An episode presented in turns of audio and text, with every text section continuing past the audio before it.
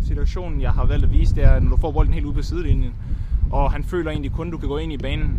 Ja, og han er sikker på, at du går ind i banen. Øh, så laver du en kropsfinde, hvor du går ind i banen, bare for frem til at bevæge sig lidt. Og når du kan se, at hans fødder bevæger sig, så kører du 1-2 ud mod sidelinjen, og så er du forbi ham.